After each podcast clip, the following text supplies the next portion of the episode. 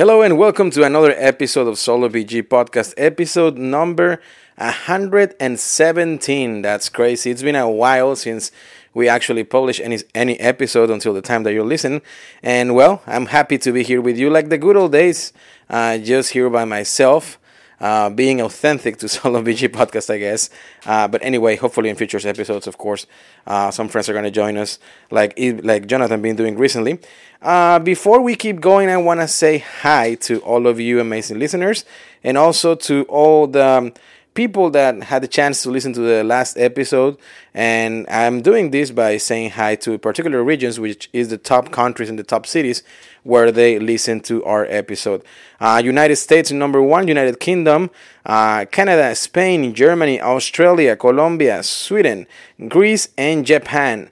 Uh, the cities were Chicago, Illinois, Madrid, Madrid, Bogota, uh, California, Montclair, uh, Perth, Western Australia, Calgary, Alberta, St. Paul, Minnesota, Noblesville, Tennessee, Nolensville, Tennessee, I apologize, uh, Minneapolis, Minnesota, and Sherwood Park, Alberta. So thank you so much for listening to the previous episode. I'm seeing new places, new locations, new cities on, on now on the top list, and I'm very grateful for that. So thank you, thank you for listening. We have a episode full of games. We're gonna go over three different games on this one. Uh, the disclosure is that these games I was given to, if you had a chance to uh, listen to our last, well, not our last, the one before the Gen Con episode, if you got a chance to listen to that one, you, you hopefully you liked it, uh, where I went around the con and uh, you know, I was interviewing some um, designers and publishers, and some of them, of course, they they were very kind and then provide us with review copies of, of their games. Um, so we're gonna talk about some of their games here. Uh, one of the games that we're gonna be uh, visiting is the Thing, the board game, which is uh, published by Ares, uh, which is the publisher, and is the also uh, by Pendragon Game Studios, and it's a game by Andrea Crespi and Giuseppe Cicero. We're going to be talking about that game. We're also going to be talking about Planet Unknown, um, which is by uh, Adams Apple. I'm going to be telling you a little bit about that game. Also, we're going to talk about Intrepid. And, of course, we're going to revisit the game that we talked about 100 episodes ago, which is crazy to think about it. But anyway, welcome. I hope you enjoy. And, and, and let's start right now with Solo BG Podcast.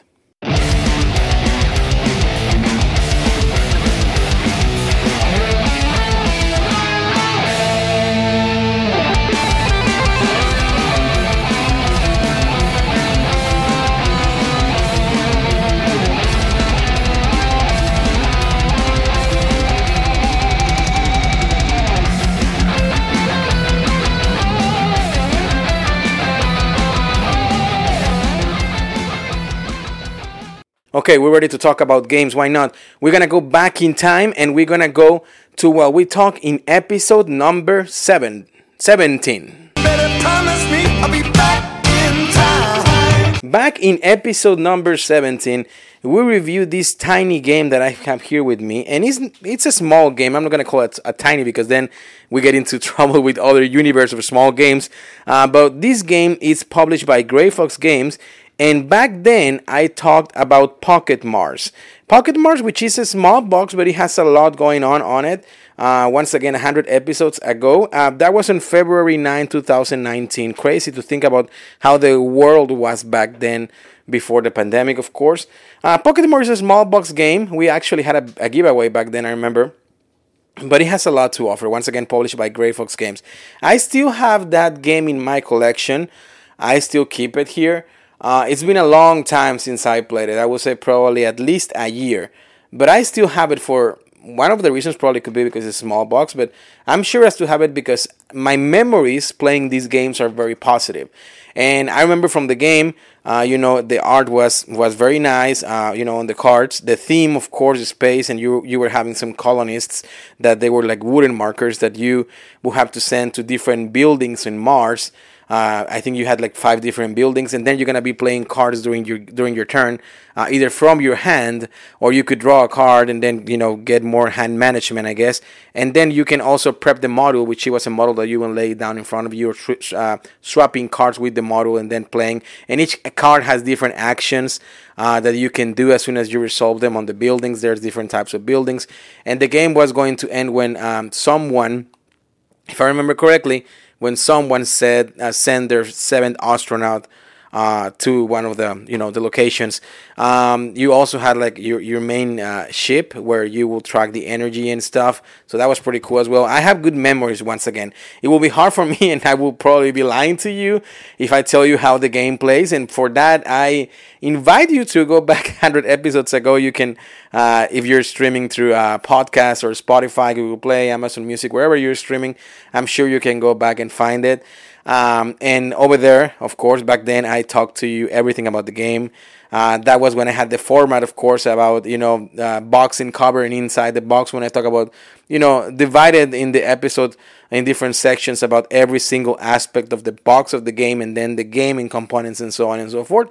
Now I do it in a more um, I guess all together way. But um, but yeah, I mean, go and check it out if you're interested and see how it plays. Now I'm keeping this game, and I, actually, as I pull it out and I see the components and the small box and everything, I'm I'm eager to play it, and I think I'm gonna play it soon. And probably you will be able to see uh, some pictures about my adventure on Instagram, Facebook, Twitter at Solo BG Podcast because I'm gonna play it again. I have a trip coming up very soon uh, to Mexico, and uh, you know, I'm, of course, I'm gonna bring some games with me. Uh, so this is definitely one that I will probably bring in and just revisiting back uh, when I'm there. So, so there you go. Uh, you have it, Pocket Mars, still my collection. For my from my memories, I I think I recommend it. I think it was the price was something less than twenty American dollars. Um, so so yeah, Pocket Mars, there you go, by Gray Fox Games. Uh, so like I said, um, we're gonna be jumping into three different games, two big boxes games, and one uh, very standard 12 by 12 game as well. Uh, once again, the three of the, the all the games that I'm gonna be talking about, I was well, one two of them they were for review purposes. So I'm always very transparent with you, my friends. So the thing I was given, uh, you know, a review copy basically for free um, you know, from from my friends from uh, Pendragon Game Studios. Uh, they gave me the base game and Norwegian expansion. So we're gonna be talking about the base game a little bit here, and then I'm gonna be touching the Norwegian expansion a little bit. Uh, then uh, Intrepid.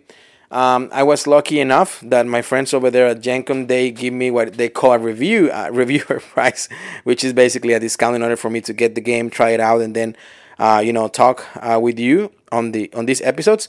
And planet unknown that, that one i purchased it myself. So there's no disclaimer there's there's no uh, any, any anything. Anyway uh, regardless i'm always very uh, sincere with you and i will always tell you my impressions no matter what no matter where that game is coming from.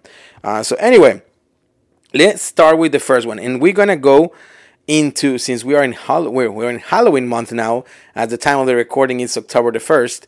I want to go with a classic from Hollywood, a John Carpenter classic horror movie, kind of like horror slash sci-fi. And of course, at this point, you're thinking, yes, I'm gonna talk about the thing, right? The thing, the board game, which is totally, totally inspired from the movie.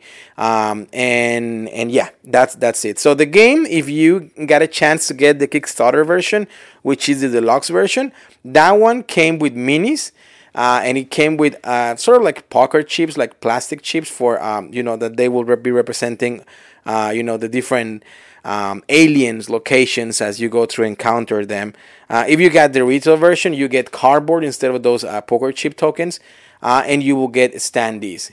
Uh, when I played the game, which once again you can go to our social media and look for the pictures, I play it uh, with the standees because I think the standees are great for this game and and you know I didn't get the minis those, but I think the standees do do a great job. It's one of those weird games because you know I love minis, that I will say that standees will do the job very, very, very well. Okay, so if we take a look on the um, on the box of the thing, it's a 12 by 12 inch box, which it will fit perfectly on your Kallax, so no problem there.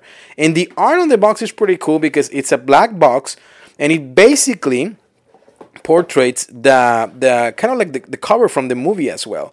Uh, you know, you have the the words, the thing like with the kind of like shining, uh, reflecting light, and then you can see a person in this case and you can identify that they're in a jacket you know because all, all these happen in a very desolated uh, antarctica you know place uh, and then you can see some light. The light is coming from his from his face basically. So that's the whole mystery right? The premise on, the on the on the thing, right? On the universe of the thing. If you haven't seen the movie, I will highly recommend it to go and see it. I won't spoil you, which I know it's crazy because the movie probably has more than 30 years at this point, or probably more. But I mean, it's a definitely a, a classic, a cult classic. I would say that.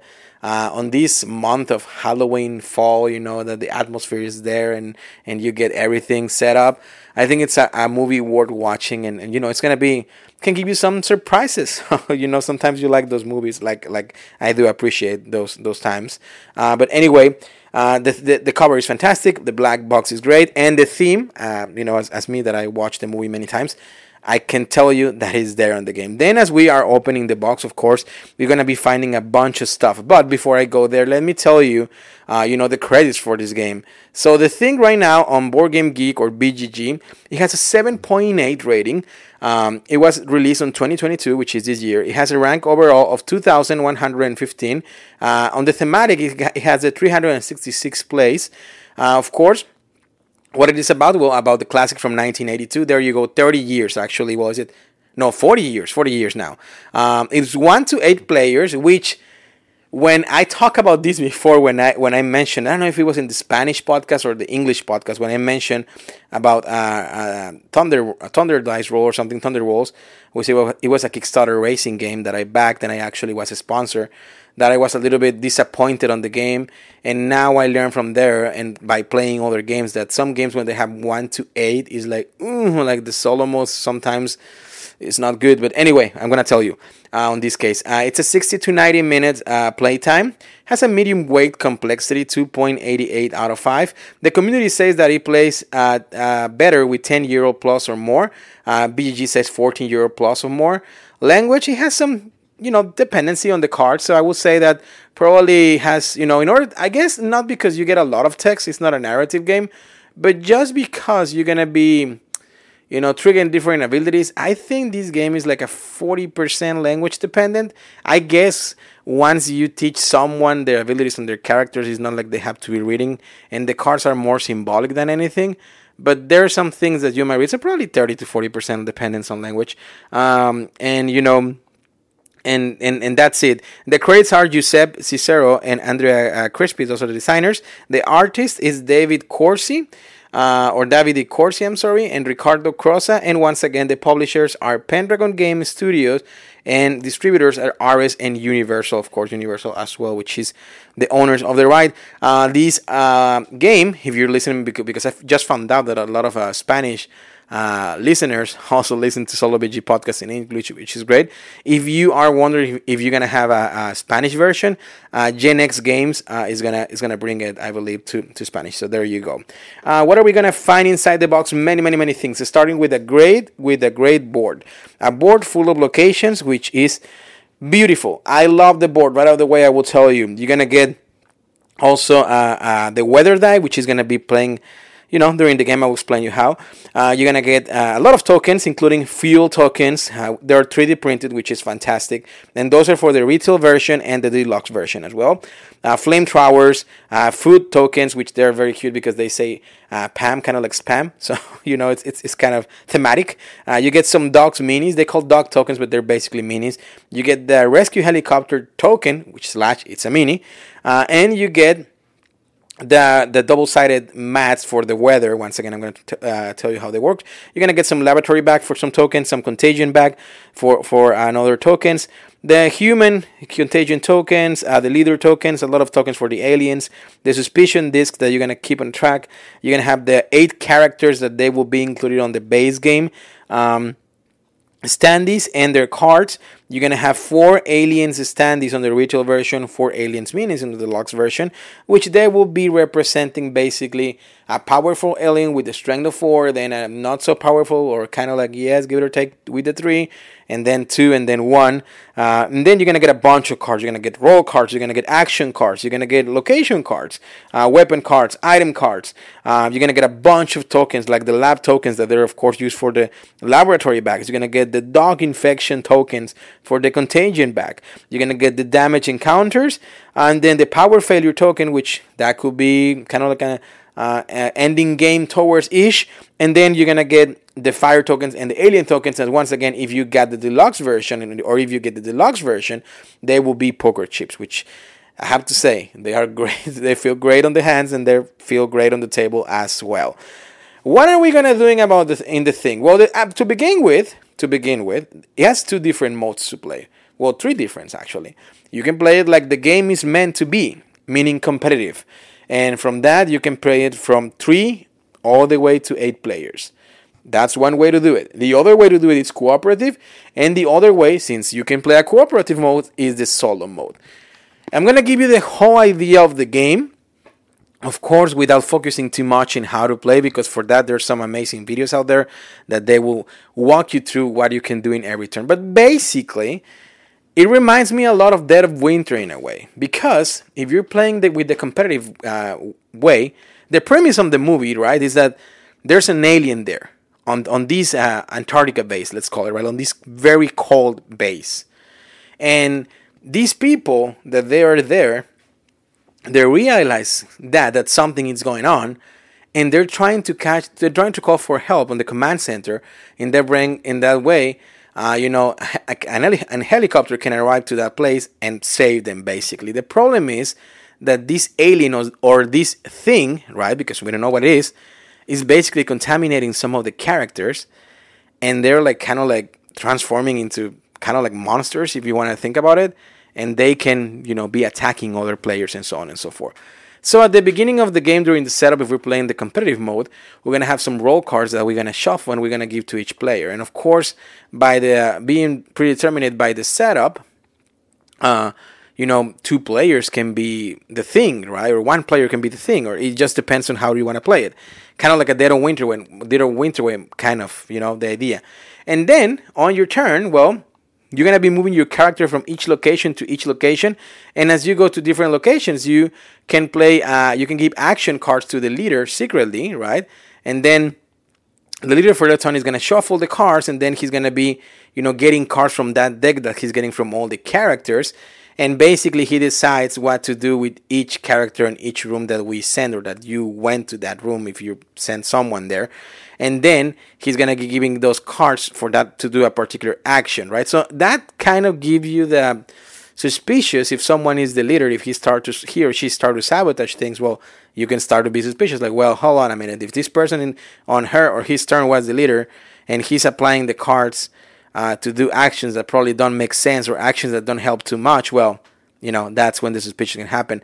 The thing is that when everybody gives their card to the leader for that turn, once again, before he or she start revealing, we're going to shuffle. So at the end, uh, before this happen, no one knows which cards everyone give, if that makes sense, because you can also give like sabotage cards or things like that that can really mess up with the game. And at that point, well, everybody knows that there's a thing over there, right? So uh, around the room. So that's one way of the that the game can push you through to have that very um, unique way of like, okay, kind of like a social deduction way in a game, but also that kind of suspicious like, okay, who do we think is the thing? Because basically he or she is trying to sabotage the whole thing, right? Um, th- we can die. We can die altogether in many ways. One, of course, if the thing uh, achieves their their goal, uh, which is basically killing all of the characters the other thing is that we're gonna have a track on the uh, by the helicopter when we call when we go to our room and call for a rescue. Uh, the helicopter will start to advance in a track, but also a fuel token will start to advance in a track because every turn the helicopter is going to be advancing potentially, but also the fuel is going to keep advancing. Then once the helicopter lands on the base, of course, we have to decide, you know, who is going to get on board of the helicopter, and if we take too long the gas is gonna exhaust, be exhausted and the helicopter won't be any good now so we can lose the game that way. The other thing is that there's a helicopter uh, on the base that we can repair but it's very hard. There's also i don't remember what it's called but there's um like a plumbing car kind of um, and it's, it's called the shed right? So these like uh, snowing vehicles we can try to fix it too and put some gas there and we can try to escape there but it's also kind of like it's I think it's a little bit more easier than the helicopter, but still is like not easy. So ideally, the best way or the more make sense way would be call for help, survive, try to identify who is the thing, if someone is the thing, and then get out. Because the other nice part on the game is that at the end of the round, just like many other games, you have to eat, and if you don't eat, well, then the, in this case for the game, the, the penalization is that the number of the number of actions get reduced. Uh, how do we eat? Well, someone has to go to the kitchen and attempt to, you know, get the hopefully the action guided by the leader uh, to be successful, and then, you know, get some food from the pantry, and in that way we can all eat spam at the end of the day. Um, but the problem is that if you fail that action, well, there's no spam from the pantry, so that's it. Also, there's only limited spam on the pantry, so when it goes out, boom, it's out. So we just starve. Uh, another way that things can go south is that um, you know if by rolling events on the on the weather day, which that will happen at the beginning of each turn, it could be a you know sunny day, cloudy day, or snowing day. And I think as weather keeps getting worse and things starts to happen, we can run out of, of, of gas on basically on the boiling room. Uh, and if that happens, well, then we're gonna get a card that we're gonna place on top of the boiling room, and now every turn, uh, with the weather die, which we're all at the beginning of each turn, we can start to froze to death. Uh, so that's another way that can happen. There's also another room, the energy room, that if that one gets exhausted, well, then there's no energy on the complex, and we don't have light thematically, so there's no no light, right? So everything is in darkness. There are some characters that they can carry a flash uh, flashlight and stuff, but it's it's also kind of hard. But anyway, if if we are able to keep the power on or the energy on in the building, well, that would be great. But just know that it can go out. So thematically, it attached with the movie very well, um, and many things can happen for you to lose and only a few things for you to win. And that's basically it. You know, every round, once again, we roll the weather die, we see what happened. Hopefully, sunny all the time, but it can be cloudy or snowing, which it can make the things very complicated. Then we move our characters to different location. We give an action card to the uh, leader leader for that round. Uh, that leader shuffles the cards, then reveal the cards and start to assign actions to different players. There are some cool locations like the laboratory. Uh, if the, if a character is there, uh, they draw. Um, a token from the laboratory bag and if they if if that token uh, it's a green one basically that helps for when everything everybody gets at the end of the round together on the lounge again just to conversate about what happened during their thematically day right on the on the base well that person that has that token can run a blood test on a character of their of their choice and that in that way we can see okay we can start to identify who is who right? Because if we run a te- if i run a test on you you reveal your uh, role card and if you happen to be the thing now we know you're a thing. Uh, if you're a human well you're good um, there's another other ways that if you have the flame tower, which is a very cool weapon, because if you go to different locations, you can find items and weapons with the flame tower. You can also kind of like run a test if you get the flame tower and the wire, which basically thematically will be like someone kind of intimidating someone else and be like, hey, tell me who you are. So then you reveal your role card in the same way. If you're the you're the human, cool. If you're the alien, well, or the thing, better say. Well, now we know that you're the thing. So there's many ways that during the game we can start to catch those roles. And I'm putting emphasis on this again because remember when I told you about the helicopter that you wait on the base and you call for it and then it arrives and all the stuff? Well, as as we are approaching the end of the game, we start to hop into the helicopter, right? But at some point we can vote on on letting someone not get into the helicopter and just stay in the base. Why we will want to do that, as you can imagine, well, it's because we probably have our high suspicions that that player is the thing if we haven't found it yet by this point. So you you have the right to say like, okay, I'm going to the helicopter, but I don't want this. I don't want Derek to come into the helicopter because I believe he's the thing. So that's the other very uh, thematic and tense uh, part of the game that can happen. Uh, because the problem is that if let's say Derek and, and, and you and you know another friend we hop into the helicopter and then one of us is the thing, well as you can imagine, and now he's giving me vibes of Nemesis. you lose the game. So there's many ways that you can lose and only a few that you can win. Um, that's as far as the competitive uh, mode, kind of like an overview. If we go into the cooperative mode, which is a one to three. It plays similar. The only thing is that you disregard the cards, the action cards, and everything is determined by more randomness way or a more lucky way, which you can guess is by rolling dice. So you get three dice, and you're gonna be moving your, you know, if you're playing cooperative, well, we're gonna be dividing characters between the three of us, or if you're playing two player, dividing characters at the same time. And we're gonna be sending them to different locations, and then we roll the die, and depending on the results that we get, either sabotage or you know, or or a success, we can start to determine it. who do we assign those dice to start to start to trigger the room actions. Uh, and so on and so forth until we find the thing. I forgot to mention something that is very important of the game because once again I'm, I'm focusing more on the idea.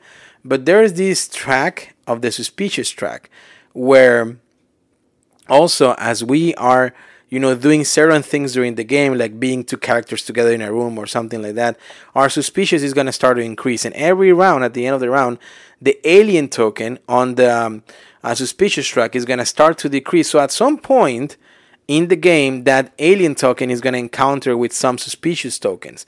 And at that point uh, the alien is going to get strength and basically can infect in a way that player and then that player also becomes the thing in a way. So um, it, and then you have encounters with aliens and things like that. Um, you know that if you're playing competitive one player or whoever is the thing is going to be manipulating those encounters. If you're playing cooperative it has a different mechanic which it was the one that it took me a little bit a while to grasp because you reveal locations and and then you assign different tokens according to the alien strength or the thing strength and you place them around the board and it starts to sabotage locations and things like that. It's not so much a game where you're to be uh, fighting the thing by any means. It's more about how the thing is to be sabotaging the rooms in that way the situations can go worst for the crew and we lose the game basically. That's if you play cooperative. If you play solo, as you can imagine, you're gonna use six characters, and this goes as well for the for the cooperative mode. And at the at the beginning of the game, you're gonna shuffle cards and you're gonna assign uh, players, uh, you know, uh, role cards. And it could be that everyone is a human, or it could be that there's a thing between the crew. Same thing, right? As you keep going and you're doing things, you don't know who is who is each character, but as you go to the lab and do different actions as you gather in rooms, you can probably start to run tests and try to identify who is who. Once the alien gets exposed or the thing gets exposed, either by the suspicious track or by identifying someone roles, uh, then you can start to have those aliens encounters and the same thing in order to win the game uh, we want to make sure that the uh, the thing or the alien doesn't kill uh, everyone and try to escape on the helicopter. And that's basically it. Once again if you have seen the movie probably at this point you realize that it's very thematic by getting froze to death, the the power going out, uh, not too much fighting with the alien, and it's more about the tense and the suspicion of who who has been infected. Uh, there's also the dog tokens or the dog miniatures that they're gonna be uh, roaming around the base, and every time that you are with a dog, you know they're basically are uh, you know a little bit defensive towards you because they don't know if, if you're infected or not. They can smell probably if you're infected. So at that point you're going to be drawing tokens from from a bag. And if you draw one of the inf- infectious tokens well then they have to reveal yourself. And in a way thematically the dog is smelling you you know that he the dog recognizes that it's not you that it's someone else inside your body. So in that way has a very cool thematic things that attach the game closely to the movie. Now what do I think about the game? And now we're gonna go with my impressions. Here is the thing, and here's one. I'm gonna start with with some of the problems that I encounter uh, with the thing. One of the problems that I encounter it's the rulebook mainly for cooperative and solo mode. I think the rulebook gives you the ideas. And sorry, you probably hear my ring right now. I see it as probably someone outside the door. Hopefully, it's a Kickstarter. That's cool. You get to be live here in my gaming room. Anyway, so one of the things that that you know in the rulebook is that I feel like the idea is here and the basics of the game are here. The problem is that as many Kickstarters, it feels like they left they left a bunch of stuff out, right? So there's a lot of rules that you will be asking, like, hold on, how do I do this? How do I do this? What happened if this? What happened if that? Especially once again in the cooperative and solo mode. And then you know you have to go to BGG or different forums and try to find out the answer because the answer is not here. Now I have to say the designers have been very uh, uh, you know involved and engaged on different forums and they're usually answering to the to everyone's questions. Uh, but even in the solo and cooperative mode, just going by the setup, it's very confusing and I feel like they left a lot of things out. Actually, I ended up downloading a PDF and printed out of the setup from BGG for solo and cooperative just to, you know, kind of understand how everything was working because they, I feel like they left a bunch of stuff out. Also, the encounter, uh, the alien encounter uh, phase on the cooperative mode and the solo. It's kind of like it took me a little way, a little while to grasp, and I watched some videos and and and read online and things like that in order for me like to understand like oh okay okay this is how it works. Because once again we I think it's because we are so used to uh, for these games to try to have combat and, and try to you know uh, you know fight the fight the aliens and things like that which in this game it doesn't happen too much and it's more about trying to avoid the sabotage of everything that that's why it took me a little a little bit to grasp. Uh, the components on the game I think they're great. I think that the the mat is great I think that the design and the art on the on the game board it's great. Uh, standees for the, this game, I think they work fine and work very good. If you're gonna get the minis, um, if you're gonna paint the character minis, I mean they will look fabulous on the table. If here's the thing with the minis though, you have some minis as well for the aliens, and the big alien, which is the the, the more the most powerful or the thing that one is also going to go on the suspicious track. And I have seen that if you place the mini, it doesn't fit very well in the space on the suspicious track versus if you use the standee. So I feel like for this game, for some reason, the standees are probably slightly better than the minis, and they probably did it on the deluxe version, the Kickstarter version, more from the marketing way of like, okay, let's give them minis. I think, right? But and believe me, I'm a, I'm a miniature fan. The problem is that I think like for this game the standees work great. Now the cardboard versus the poker chip tokens for the alien encounters, I think those are fantastic. And I think if you can get the poker chips, you definitely do it. Uh, so the art on the art on the on the characters are great. It's very uh, 3D ish character uh, it's definitely the characters from the movie. Their abilities are thematic to the each character. Like some characters are better in going at the kitchen and trying to get some food. Some there's a character that is better for by going to the laboratory and pretty much getting more tokens or trying to get more successful on, on lab tokens to run the test. There's a guy that is better at, at searching through the armory and try to get more weapon. That basically those weapons will allow him to prevent encounters and things like that. Uh, there's characters better for the item to go to the storage and look for items. There's characters that allow they're better at fixing things. Even if things start to go south, they can go to different rooms and try to put gas there or fix it if, if it got damaged. Um, so it's very thematic. There's a character that has a flashlight, like I mentioned, that even if the power goes down, I mean, he kind of negates the penal- penalizations from not from being in the dark, basically so it's very thematic on that way. Um, you know, I think I, am I'm, I'm focusing a little bit more in the cooperative and, and, and the solo mode overall because that's what I what I played, right? Um, I understood the rules on the competitive mode and, and, and, and, and I got the feeling of it by kind of like, you know, seeing how it goes. But I, I didn't I didn't get the opportunity to have a full playthrough on the competitive mode. I tried just a couple of rounds just to just to get the vibe. I feel like this game, if you like the, the theme, right, coming once again from the thing from John Carpenter, is a good solo and cooperative. Um, I don't love the, the, the, I'm not a huge fan of the film by any means. I like the film a lot and I enjoyed it. Um, you know, and it's one of the films that I can watch again if someone hasn't watched it or or if I want to show it to someone else or if there's nothing going on and once again we are in the fall well and I want to see something like kind of creepy intense well I mean the thing is probably one of that is going to be, of course, in my in my uh, dossier of options, I guess, if you want to call it. Uh, but um, you know, I feel like I mean, even for me, that once again I'm not a fan of the theme. I really enjoy the solo and cooperative mode. I just wish that the the rules could be more complete. But once again, it's understandable being a Kickstarter. It's understandable in a way that it's common that this to happen. It's not okay for this to happen, but it's very common for this to happen. And once again, on the bright side, well, the designers have been very involved, uh, you know, in, in the in the forums. Um, I think of this game that once again that if you only play solo games and you are appealed to this uh, theme, well, definitely it's a game that you want to check out and, and probably ended up having in your collection. There's another game that it was published by the OP or USA USAopoly or the UP, uh, which is called The Thing as well, and it's also a social, kind of not a social deduction, but like hidden role um, game. I, I think between two of two of them, I think I will incline myself a little bit more for this one because not only because it has a solo and cooperative mode, but this one feels more thematic, uh, more thematically attached to the film. Now, the Norwegian expansion it includes basically the characters from that movie, which was the Norwegian expansion, the Norwegian. I'm sorry, um, the thing, the Norwegian. What was it? The experiment, I think it was called. Um, anyway, that one it's more attached to that movie as well and it will provide you with the characters for that film in that way. The norwegian outpost that's what it's called. Um, in that way you can play you know with the characters. It's going to have another game board. It's going to have an extension game board and it's going to be following the events. Now the norwegian outpost expansion it's a four to eight players okay? So just keep that in mind. Um, you know and once again, everything evolves around the UFO and the alien, and it has the characters from that movie.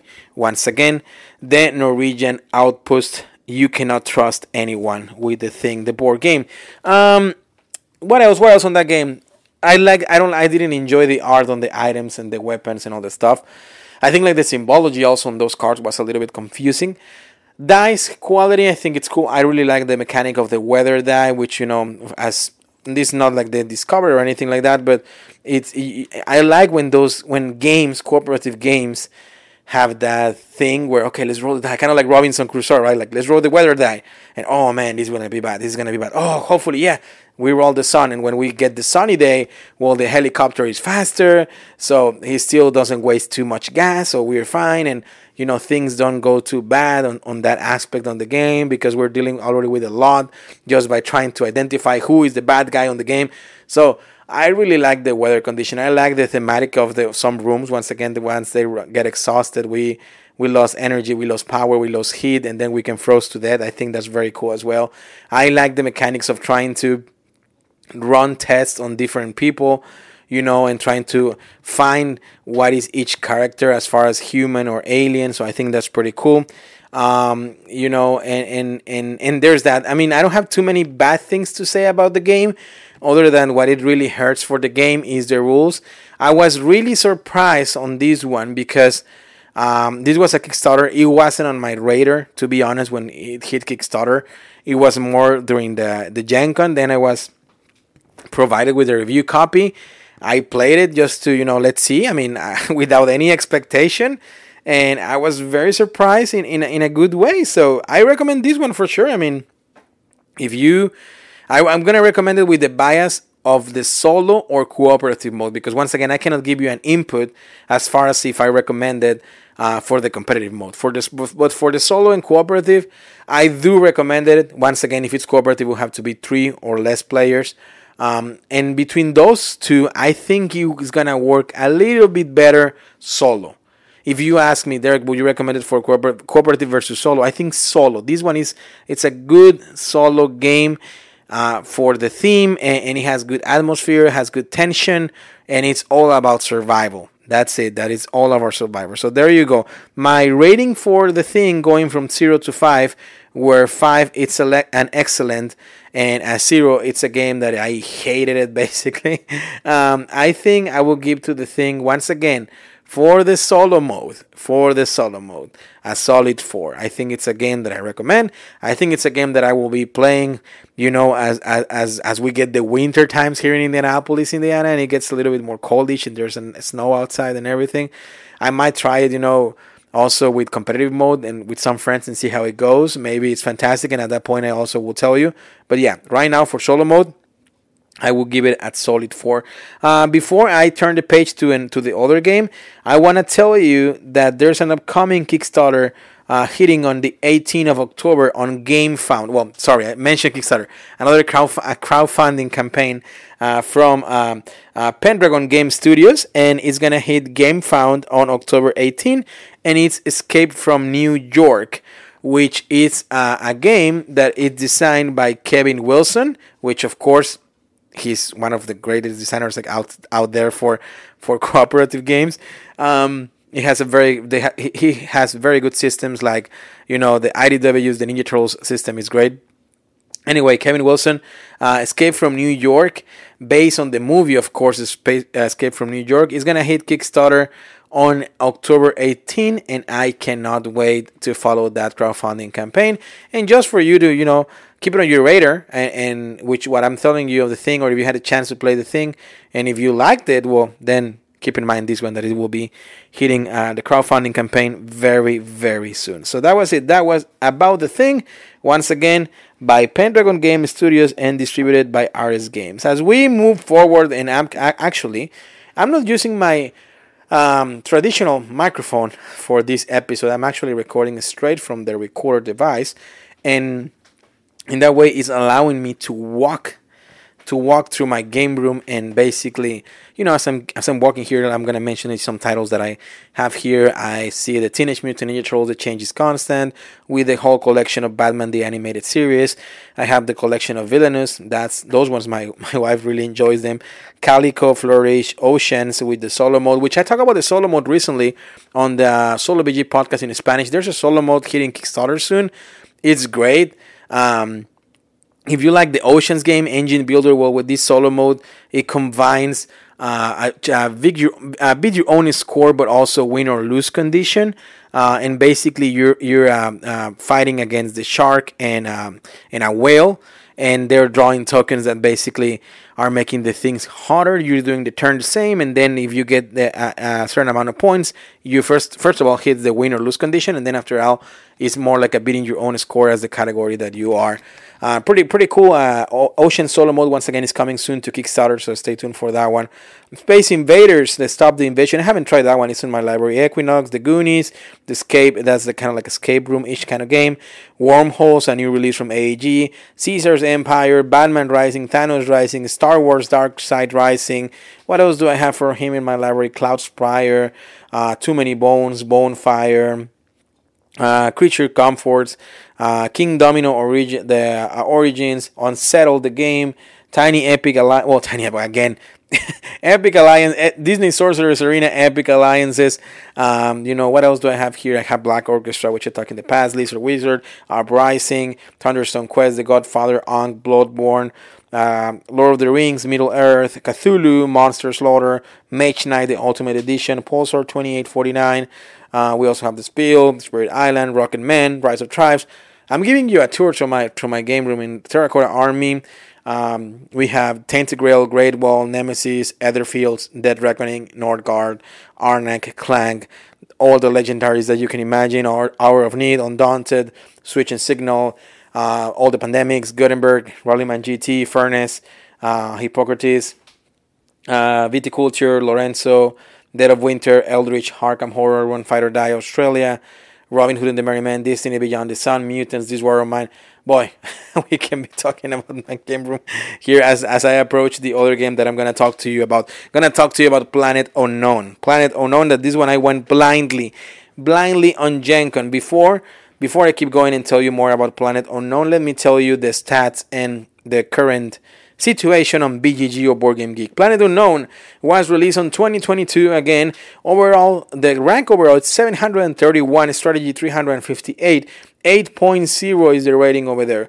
Uh, 1 to 6 players, best 62 um, well, best with four, which uh, kind of like, well, I will tell you my thoughts on this one. 60 to 80 minutes.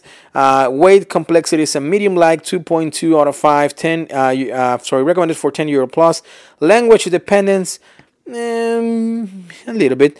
Uh, game type was a strategy game. And of course, the game is uh, designed by Ryan Lambert and Adam Rehberg. The artist is Yoma and the publishers is Adams Apple Games. So this game, the publisher in Spanish, by the way, is Maldito Games.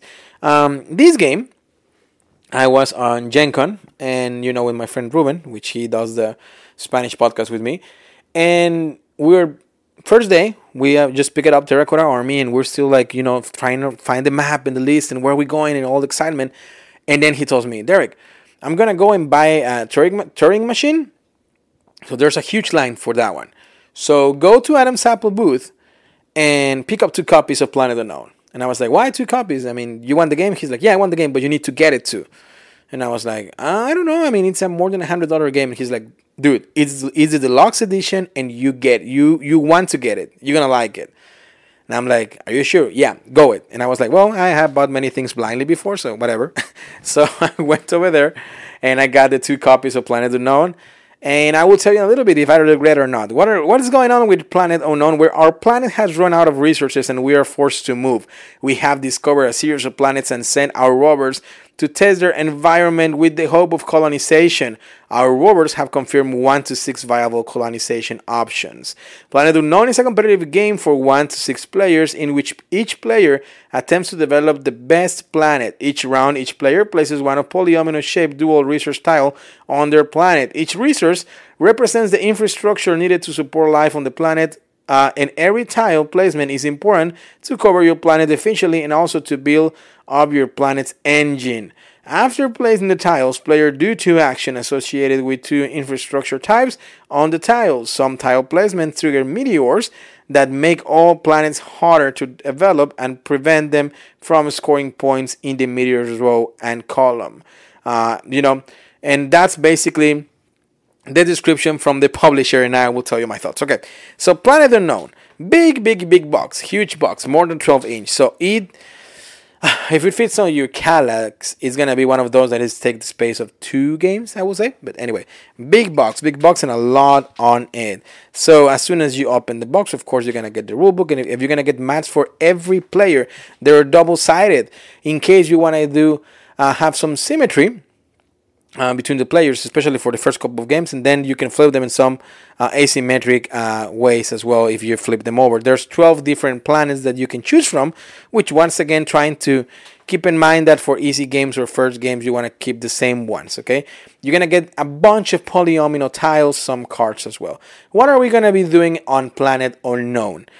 Basically, for the setup, which it will be pretty easy, but it's also something that I'm a little bit mixed feelings here, and I will tell you a little bit why.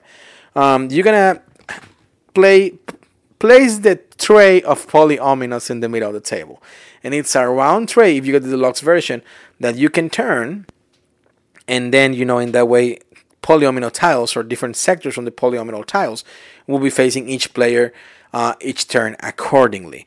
You're gonna select your planets, you're gonna place them in front of you, and then you're gonna have some goals cards that you're gonna get two gold cards and you're gonna place one on your left, one in your right. The gold card on your left, well, that will you will be competing with the player on your left, and the one on your right, you're gonna be competing on the player on your right. You're also gonna have some track of technology, um, you know, science, um, rover tracks, victory point track, things like that. like four or five different tracks that you're gonna have on your board as well. And as you go on your turn, well, now it's where things are gonna get very fun and interesting.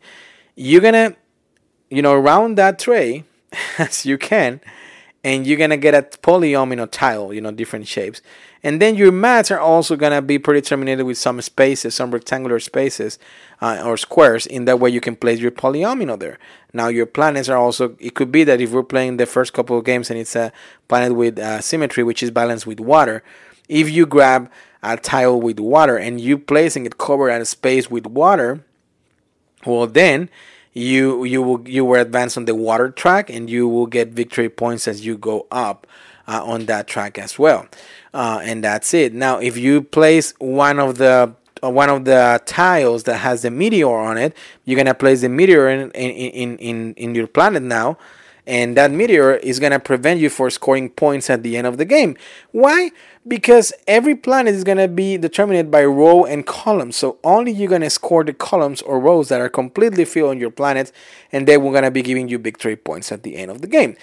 Uh, also, there's tiles that they're gonna let you advance on technology, and other tiles that they will let you advance with the rover. So when you place one with the rover, well, you're gonna advance that track, and at some point, if you hit the rover symbol, you're gonna bring one rover into your um, board. And then as you keep playing those tiles it's going to allow you to move those rovers around the planet.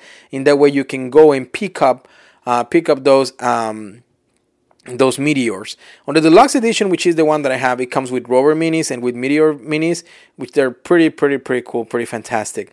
Uh, and and that's it. You're gonna be uh, you know on your turn doing those things. Now the catch is that when you select a sector on that tray uh, to choose your polyomino from. The problem is that the other players, of course, a sector is facing them, and they have to pick up a polyomino from that sector as well and place it on their planet. So that's when you can kind of like strategize in a way that, okay, let me flip it in a way that probably I will put them in trouble, but I get the polyomino that I want. In that way, I can place it on my planet. So that's that's something that is unique on the game. I will tell you my feelings in a little bit. Um, and that's it. Then uh, the next player turning. you go so on and so forth until it comes back to you. Uh, another things to consider is that uh, you know in the technology, I think there are the, the technology track. As you keep going, then you're gonna be able to get cards that also can give you more points towards the end of the game. At the end of the game, you're gonna get cards according to the basis that you were able to get into your board because you're gonna get bases from the planet onto your board by basically placing tiles there and going with the rover.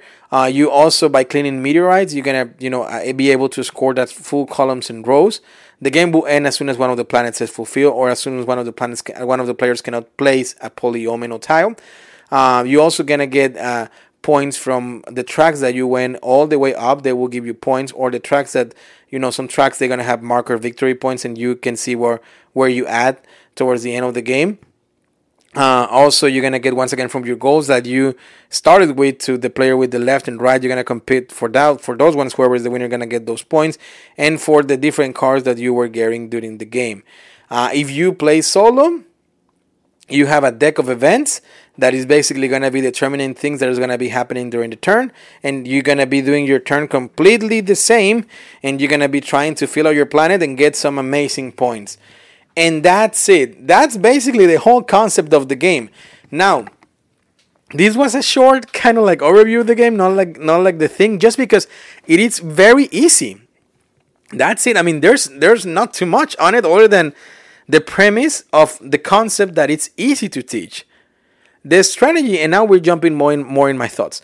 The strategy that involves in the game, it's what makes it unique and great. I will tell you right now, this game is fantastic. This game, I love it. This game, I highly recommend it. Now, I'm talking about the deluxe version. I have no idea how the retail version comes. All I know is that it doesn't come with those pre wash miniatures that you get for the meteorites and rovers and, and the bases. And also, you don't get the tray, which is the, the round tray that you're flipping on, on, on the table, basically, or rotating on the table, which I think it makes things way more cool and way more easy. I have never seen a tray like this on a board game, and, and this is, it blew my mind. Uh, I don't, I'm not a huge fan of polyomino games or tile placement games. Um, I like some of them, but I'm not a huge fan. And this one, I was very, very, very, very surprised on how much I liked and enjoyed the game. Um, components are top notch. They are great. Uh, you know they they sell their neoprene mats on the Kickstarter version. Uh, I think they will include you the, the 12 neoprene mats for the for the for the planets. It's cool if you have them. At the same time, if you don't, that's okay too because there's one thing, only one thing that I don't like about this game, and it's the storage. Because once you on the deluxe edition I'm talking. Once you have everything on and you have everything assembled in the tray, well, the box does is not gonna close all the way, and that's something that I'm always like mm, a little bit, you know, with mixed feelings. The same tapping, the same happens with the Great Wall from Awakened Realms. Like that's the other example, right? Like the box doesn't close all the way after you have everything assembled, so that's a little bit frustrating for me, and also that there's nothing that you can do that if you storage that box in a vertical way, um, that is not gonna make the tiles fall from the from the tray basically because the tray doesn't include any cover. I would love if they would include a cover for the tray in that way. No matter how you storage the game, it will be okay. That's one thing that those are my two things that I like mm, a little bit picky and I don't like from the game. Other than that, the art is great, components are great. I was talking about the neoprene mats uh, if you buy them, they won't fit on the box. They won't because the box won't. If, if it doesn't close right now, it will cl- it will close less. You know, so Uh, if you get them, that's cool. I don't think I need them because the art and the quality on, on, on the on the mats that you get from the cardboard mats, which they're like paper slash cardboard, it's good enough. But I mean, the neoprene mats, of course, is cool, and we always like neoprene mats and the feeling of a neoprene mat.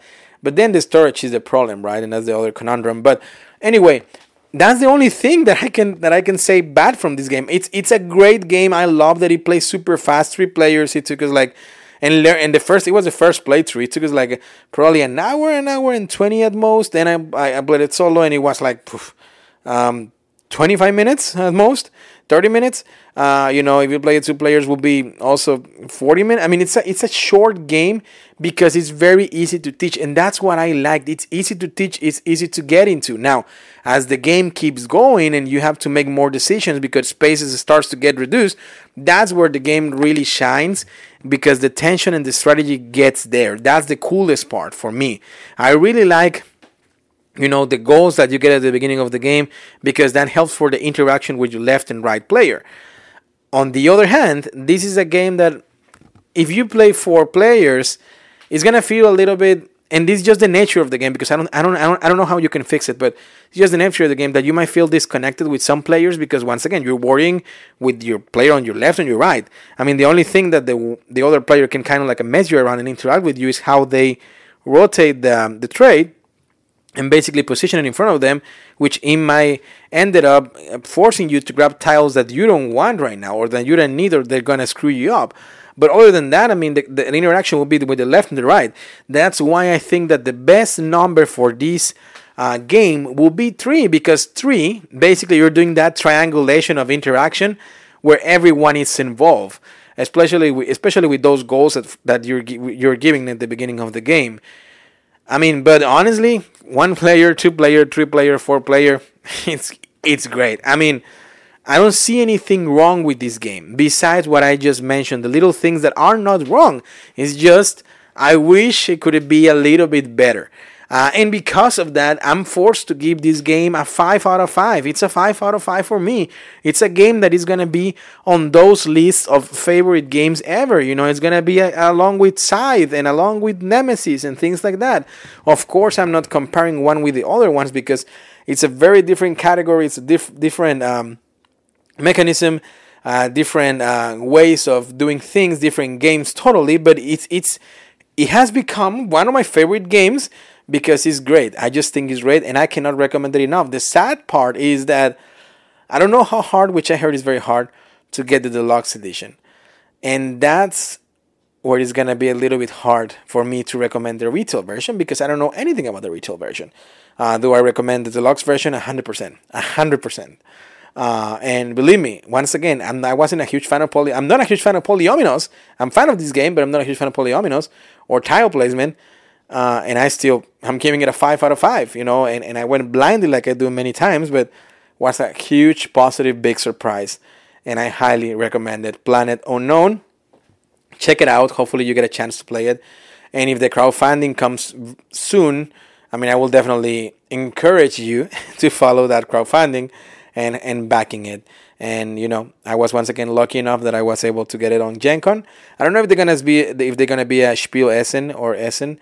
Um, I don't know if they're gonna be there, but if they are, if you happen to be around there, definitely, definitely snag a copy because um, definitely worth it. And once again, this is Planet Unknown by Adams Apples Games. Okay, so the other game that I want to talk to you about it's Intrepid. Intrepid, another big, big box game. Once again, this is the one that I got the review prize, the reviewer prize. Uh, it was a Kickstarter too that I kind of like, I follow it, remember, in the campaign, but I ended up not backing it. Anyway, let me give you the credits. Uh, 7.3 on BGG. I was released in 2021. Rank overall 3,677. A strategy is placed on 1,469. Uh, 1 to 4 players. Uh, the community says that it's best at 4.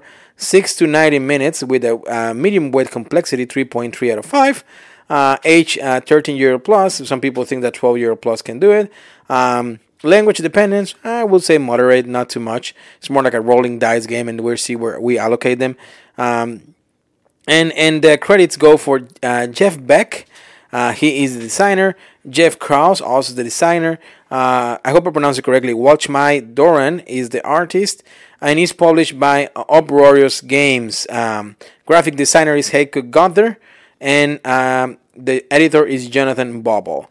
Uh, what else do we have here? What are we gonna be doing on Intrepid, you may think? Well, Intrepid is a game about surviving 220 miles above the Earth aboard the International Space Station. Players take the role of astronauts from, ver- from, a, from a variety of nations, bringing their unique technology to bear. Players must work together to generate enough life sustaining resources each round, all while working to resolve the disaster they are facing. Intrepid is a strategic and highly asymmetric cooperative game for 1 to 4 player that takes between 60 to 90 minutes to play, with a variety of nations and disaster scenarios, each which play each which will play differently, uh, and every game will be completely unique. This is according to the publisher. Well, this is a big, big, big box, and the first thing when you open this box is of course the rulebook. But not only that, you get beautiful, beautiful, beautiful trays which is for each nation, right? So you have United States, you have China, you have Italy, you have um, Russia, you have many nations. If you get the expansions, you get two more. Brazil is there as well. So anyway, uh, you're gonna get the the astronaut uh, card. You're gonna get some cubes for for keeping track of things, and also you're gonna get a bunch of dice. Then you're gonna have the main board. Uh, where um, you know it's to have different spaces for squares or tiles that you're to start with and also for tiles that you can get as the game progresses and you advance the level of, of, of I guess efficiency on the ship that you or, or the station where you are more than anything. Um, and then we're gonna have different boards, different boards that they're gonna be help, helping us keep track of our oxygen, our food, our energy, and so on and so forth. All right, these boards are gonna have different. They're gonna have like a, a very nice and unique way to do it, but they're gonna have like a like a track, like a round track that you're gonna be adjusting. And as you adjust that track, the numbers on that board are gonna be changing, either increasing or decreasing. Uh, for example, when you start the game, let's say you start with minus three being the bottom left number, and the counter will be there. Well, if you for some reason you uh, manipulate that track well, now instead of beginning from minus 3 being that number, now it could be minus 4, minus 5, minus 6, and so on and so forth. And that's a way that you can keep track of the different stats in order to survive, uh, you know, each round. You also gonna have a deck of event cards that they're gonna be triggering certain things and achieving, uh, giving you different missions that you have to achieve in order to advance around. How do you win the game? By succeeding in every mission. How do you lose the game? Well, if at some point one of those tracks, like the oxygen, food, energy, it's some negative numbers that basically cause um, figure out like an explosion on the station, and that's it. You lose the game. The idea of the game is uh, very simple, just like the previous one. Um, a little not that simple, but the idea is it's simple, and then how it evolves is where it changes a little bit. But basically, you're gonna start with a certain amount of, of, of dice, depending on the country that you choose. You're gonna have on your country also. You're gonna be tracking the amount of dice with the with a little cube that you're gonna be rolling each round. So as you get better, um, you know, and you survive and you inc- do uh, you are increasing those tracks that I told you in those words, you're gonna get more, let's call it like resources to use during at the end of your round. In the way you can move that track and you potentially can get more dice to roll next time. Also, there's a general track that is basically tr- tracking our, uh, the ship level or the team level, and as we are as as we're moving forward on that one, we can also get more tiles for tier 1, tier 2, tier 3. and that way, we can add them to our consoles. and that way, we can do more action. So each tile is going to have uh, spaces for one or two dice where you're going to be allocating them. So at the beginning of each round, you're going to roll your die and you're going to get different symbols, different numbers. Going, of course, there are these six dice.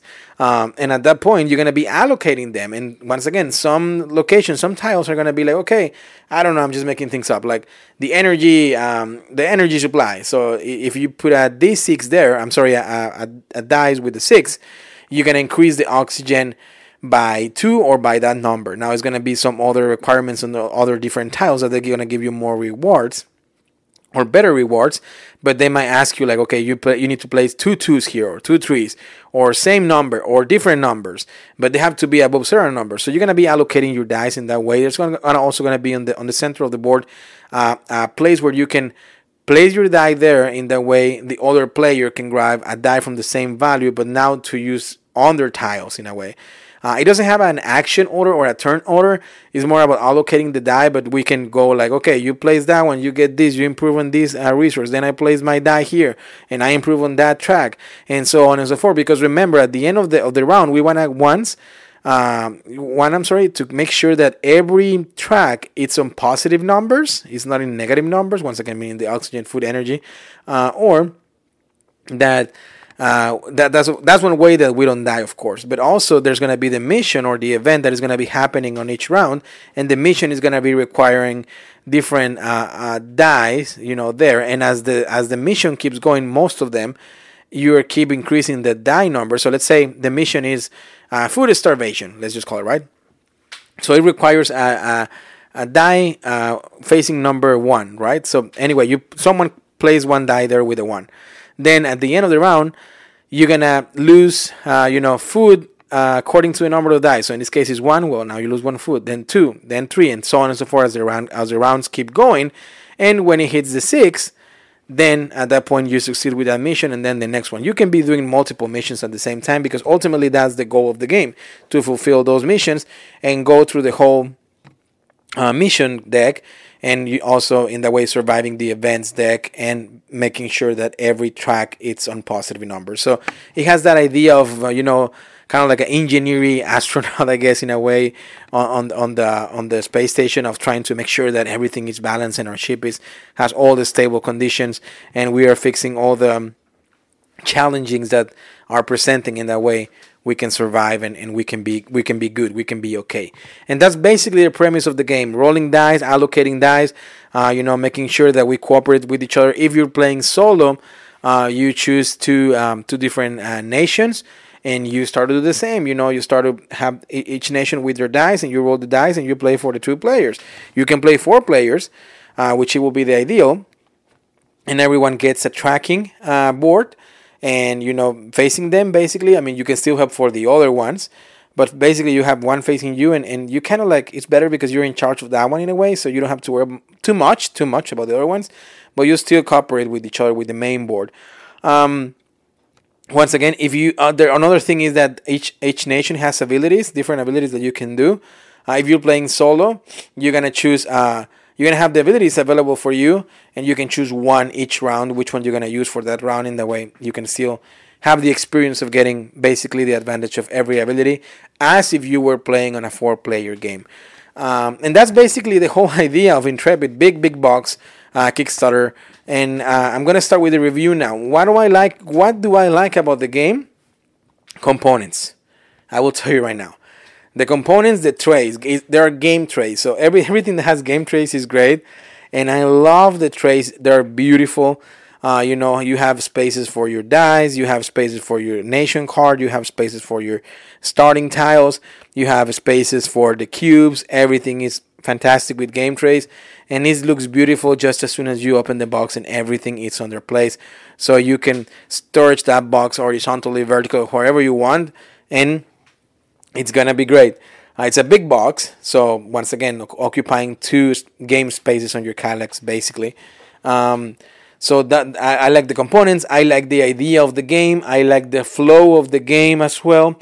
Um, I think this game, though, it, it's good solo, but I'm gonna tell you right now. I think this game is better cooperative. I think this game really shine on the cooperative, and I will say that probably four players is the sweet spot. Three to four play, three to four is the sweet spot for this game because you are distributing the tasks more evenly, and now you have more higher chances of focusing in one thing most of the game.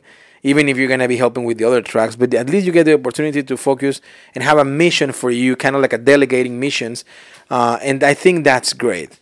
Uh, once again, I don't think it's bad solo. I just think it's better playing it with three or four players. I really like the dice quality as well. The card quality is very standard.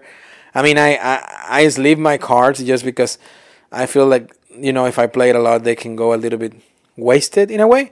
Uh, but I mean, I'm just being, it's just me being picky, right? I think the quality of the cards is not the best, but it's not the worst either. Um, what else on Intrepid? Um, yeah, I, I think I think I mean it's a very simple game to be honest. It's simple. Uh, you know, I have fun. I really like the theme uh, as well. I mean, I think it is it's a even if it's a sci-fi theme that you see a lot in games. I mean, come on, Planet Unknown, it's sci-fi as well. I think the fact of you know surviving, but also not surviving like in a against an enemy is more about surviving, about making sure that you know we have all, all the stats um, you know adequate for our our our, our well-being in the space. I think i think that's the coolest part you know? It's more like an engineer i guess side point of things and like you know trying to get in that role of being like an actual astronaut and be like okay we have to increase the oxygen. We have to increase the food. We have to increase the energy. Things like that. I think that's the that's the the cool thing on the theme. And i, I mean it, it makes it kind of unique at the same time. Um, what do i think of this game if i have to rate it 0, 0 to 5 well, I think I will give this game a 3.5. It's a game that I, I, I like. It's a, it's a game that I enjoy.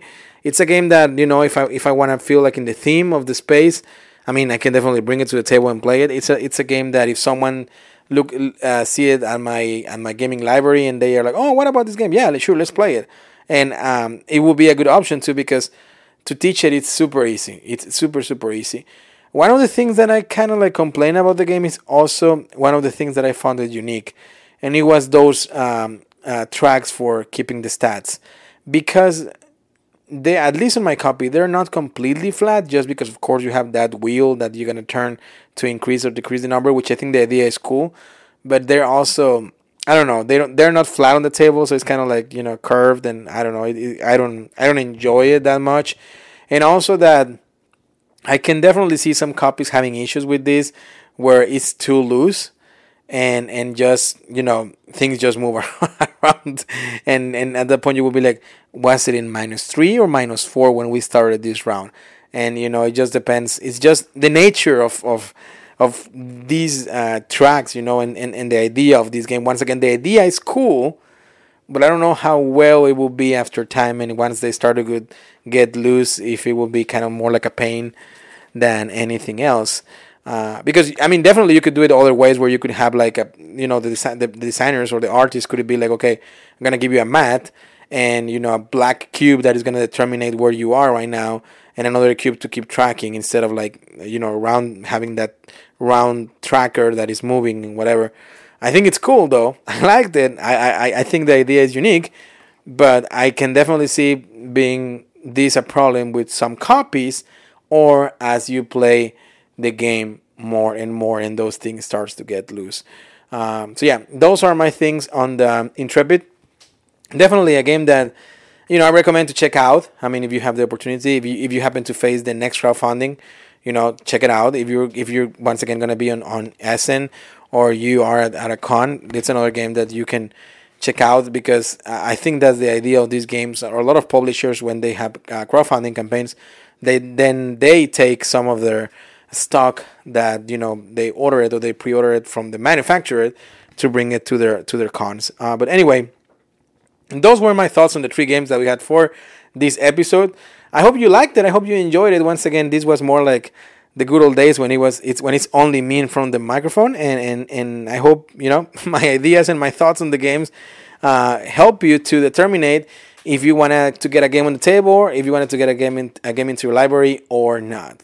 And you know, I you will listen to me again in the next episode, which usually I'm trying always to commit myself to publish an episode at least one every two weeks. I know the last one that we published was at the beginning of September. Now we're at the beginning of October, but I promise you, I will do my best to keep keep it consistent. And this is one of my favorite months too because um, I have to prepare one of my favorite episodes, which is the Halloween special. And for that one, I think I already have some. That as, as I'm walking right now through my gaming room, I think I have some options now for that special episode. So stay tuned because it's coming up this month. And that's it, my friends. Until next time, see you through the speaker and at the tabletop. Drink tequila, spend summer at a Mexican bar. Stephen Austin, Davy Crockett, and I'm driving my car. Maybe life is simple and I'm making it hard.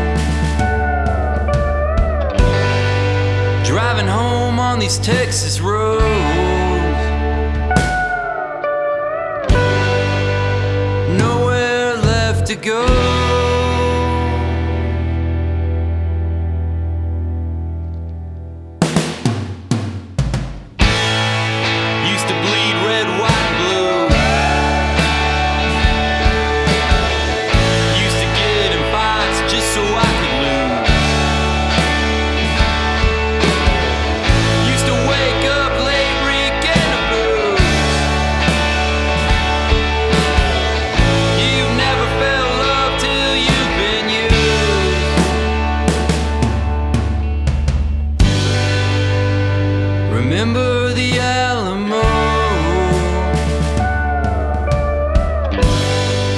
Driving home on these Texas roads.